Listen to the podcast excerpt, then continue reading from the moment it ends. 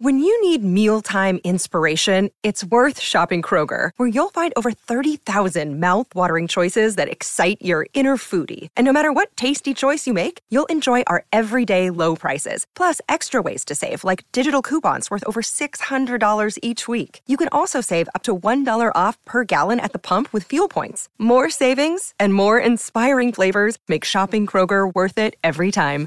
Kroger, fresh for everyone. Fuel restrictions apply. Now, Tommy, what would you like to discuss uh, at this juncture of the show? I want to chat NRL, Matty, in December because there's no better time than December to start talking about the NRL and contract figures and what players should be paid and whatnot and blah, blah, blah. But the great Phil Gus Gould has weighed into the rumour mongering linking him or linking the Bulldogs to Parramatta Eels halfback Mitchell Moses. Of course, he's off contract, so he's free to negotiate with other clubs and it kind of adds a lot of interest because Dylan Brown is also off contract. So, in a text message that Phil Gould wrote to the Daily Telegraph, Phil Gould said, and I quote, To put things simply, I'm not going to be confirming or denying rumour after rumour about player signings. It's ridiculous. This is the interesting part here. We don't actively look to recruit players from other clubs. If a player makes the decision he wants to leave his club, or that decision has been made for him by his club, the manager or player usually contacts us and we proceed from there. That's been the case with every player I have recruited to the Bulldogs. In this case, neither the player nor his manager has indicated that Mitchell is looking outside Parramatta for his next playing contract. If Mitchell decides for whatever reason he'd like a change of clubs, then I hope the Bulldogs are a club he would consider. So interesting there from Gus. Now, one point he says if a player makes the decision, oh, sorry, we don't actively look to recruit players from other clubs. Okay, so Viliame Kikau, Reed Mahoney, Tevita Pangai Jr., Matt Burton. Matty, were they Bulldogs Junior? I know Reed Mahoney actually was a Bulldogs Junior, but did they not play their their past footy with some other clubs before? I don't guess. I, I know Gus is trying to say Bulldogs were a benchmark for junior football and blah blah blah. Mm. But let's not. Saying you're a recruiting club is not a bad thing saying you're a good recruiting club is actually a sign of success. It's a sign of that. All right, I want to go to your organisation. I want to go to your club. I want oh, to play. Hey, look, if you're recruiting players, you're looking at other clubs. Where else are you looking? That's I what mean, I'm, that's what I'm saying. There, there isn't a big field that sits in the middle of Sydney with a whole stack of players that are just running around waiting to be waiting to be recruited and start playing in the NRL. It's, it's the same in business. I mean, in our business, you're going to look across the road. It's as simple as that. So. I think that one's pretty straightforward. It's a two. I mean, are they are they interested in Mitchell Moses or not? That's the thing, and this is a two-part conversation. So we can speak about that, but then we can also speak about all right, Mitchell Moses and his worth on the on the open market. And guess what, Matty? My prediction is looking a little bit safe because it's now December 9th, and we still do not have a figure for the salary cap for the 2023 season. And I, I think I predicted what three weeks ago that that won't be confirmed until 2023. Um, and seriously, the NRL and the RLPA need to get their act together. But anyway, Mitchell Moses, is he or isn't he worth $1 million? Well, you're worth as much as a club is willing to pay you.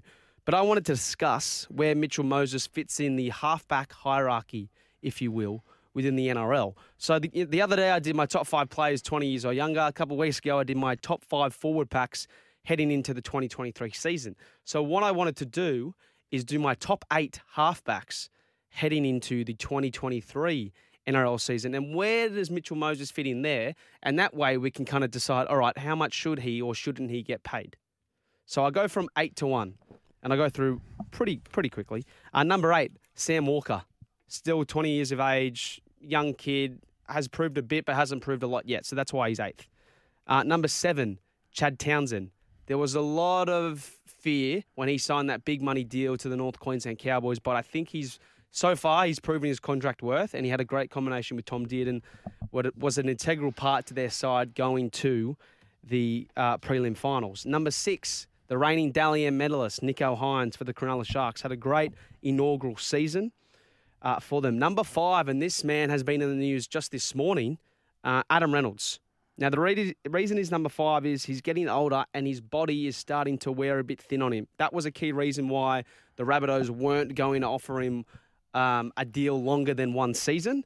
Um, Kevin Walters confirmed on Pat and Heals this morning on SENQ that uh, he's had an ankle injury. Rumours it may be syndesmosis. That it's very, very worrying considering Payne Haas also went down yesterday. Now, this is where it gets interesting. Number four, I have Mitchell Moses as my fourth best halfback in the NRL right now. Number 3 Mm-hmm. is a guy that I know you're a big, big fan of, Jahrome Hughes. Number two, Manly Sea Eagles halfback Daly Cherry Evans, and of course, number one is Nathan Cleary. Now, number two and number one and two, Nathan Cleary and DCE. It's reported by a lot of different publications and sources that they are all earning well over a million dollars. I think Jahrome Hughes is in the ballpark between eight hundred and nine hundred thousand dollars. So, and I think Adam Reynolds, who's fifth, is eight hundred. So if Mitchell Moses is right in the middle there, would you say he's worth a million dollars? He's there or thereabouts, and he's pr- and he's worth a million dollars if he's being hunted. Put it that way. Do you think Mitchell Moses can be a premiership winning halfback on the team? Well, they got to the grand final last year, didn't they? Well, they, this year, they this did. year, sorry. They did. They did. This year. But Yeah. they, they, just, they just came across or came against a great Penrith side. Gibbo, what do you think in all this? Uh, Ben Hunt. No Ben Hunt in your list. That's a great point, Gibbo. No I, Ben I, I completely blanked on him. I'm so Oh, sorry. I completely blanked point. on him. You know why? Because his team stinks. That's why. So apologies to Ben Hunt and the Dragons fans. He would be he would be top three. So he'd be he'd be third. Jahrome Hughes would be fourth, and Mitchell Moses would be fifth. Oh, Ben Hunt, So yeah. apologies there. tremendous player. He showed his versatility at Origin coming off the bench. But I, I really like the look of Jahrome Hughes. I'm not sure whether or not yet he's at that sort of million dollar price range. Yep. The Storm have got Papenhuyzen, Munster, Harry Grant. They've got a lot of money tied up in those guys. But he, he just showed how vital he was to that spine. Yeah. Jahrome Hughes this year, unfortunately for him, he copped a few injuries to that hammy at the back end of the year and sort of faltered his World Cup campaign. But look, besides Ben Hunt, that's a pretty good list. Sam Walker at number eight. Is there a bit of bit of Roosters bias Well, you, okay, I think eight's pretty fair. You look at the other halfbacks at some of the other clubs. Jamal Yeah. Fogarty, uh, Bulldogs don't have a have a Flanagan. halfback. Flanagan, Titans, Kieran Foran's going to play their six. Newcastle Knights is Adam Clune. Yep. I think most people, non-Roosters fans, would agree Walker's probably a better player and a better prospect. Uh, What do you reckon, bang for buck in your list? You're talking about million dollar players. Kieran Foran? Kieran Foran. Sam Walker wouldn't be on a huge deal at the Well, he probably would have got an increase with that two-year extension. I think you're looking for bang for buck right now. I think it's Nico Hynes. He Yep. would have signed that deal around 600k reportedly with the Cronulla Sharks. He just won the Dally M medal, so his value's already gone higher. Um, Adam Reynolds again, aging player. Same with Daly Cherry Evans. Same with Ben Hunt. So I think if you're looking for value for money, the, the interesting thing is, Matty, go back to the Parramatta Eagles, Mitchell Moses. Can they keep him and Dylan Brown at the club? That's the important thing that the Parramatta Eels front office have got to look at moving forward. Because if they lose one, I mean, a lot of people are already saying their premiership window is shut already with Reed Mahoney gone, Isaiah Papali'i. Maybe it's a little bit open. If they lose one of the two, it's it's definitely closed. All right, now we need some headlines for Tommy's Tribune coming up. Uh, this texter on whether or not the old "Don't you know who I am" line should have been rolled out says absolutely the Fed should have dropped it on her. It's not a nightclub or a restaurant; it's Wimbledon, and he is the goat. not a bad shout. Back after this, 0457 736 736. Headlines for Tommy's Tribune.